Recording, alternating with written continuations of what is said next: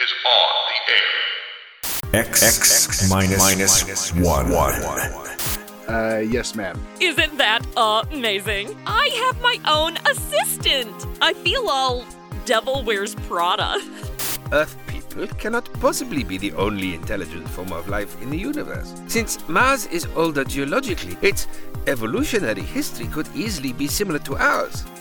You really think they're actual Martians? That's what Graphius thinks, and he's the man with the moolah. Hey, what's that?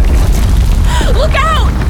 I'm a makeup blogger from the 2020s who got zapped into old timey radio shows and was hired to find the Martian embassy. They drugged me and they're gonna take over the world! Martians. It's that Orson Welles show all over again.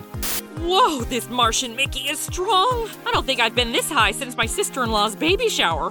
Visit our website at madisonontheair.com or find us pretty much any place podcasts can be found.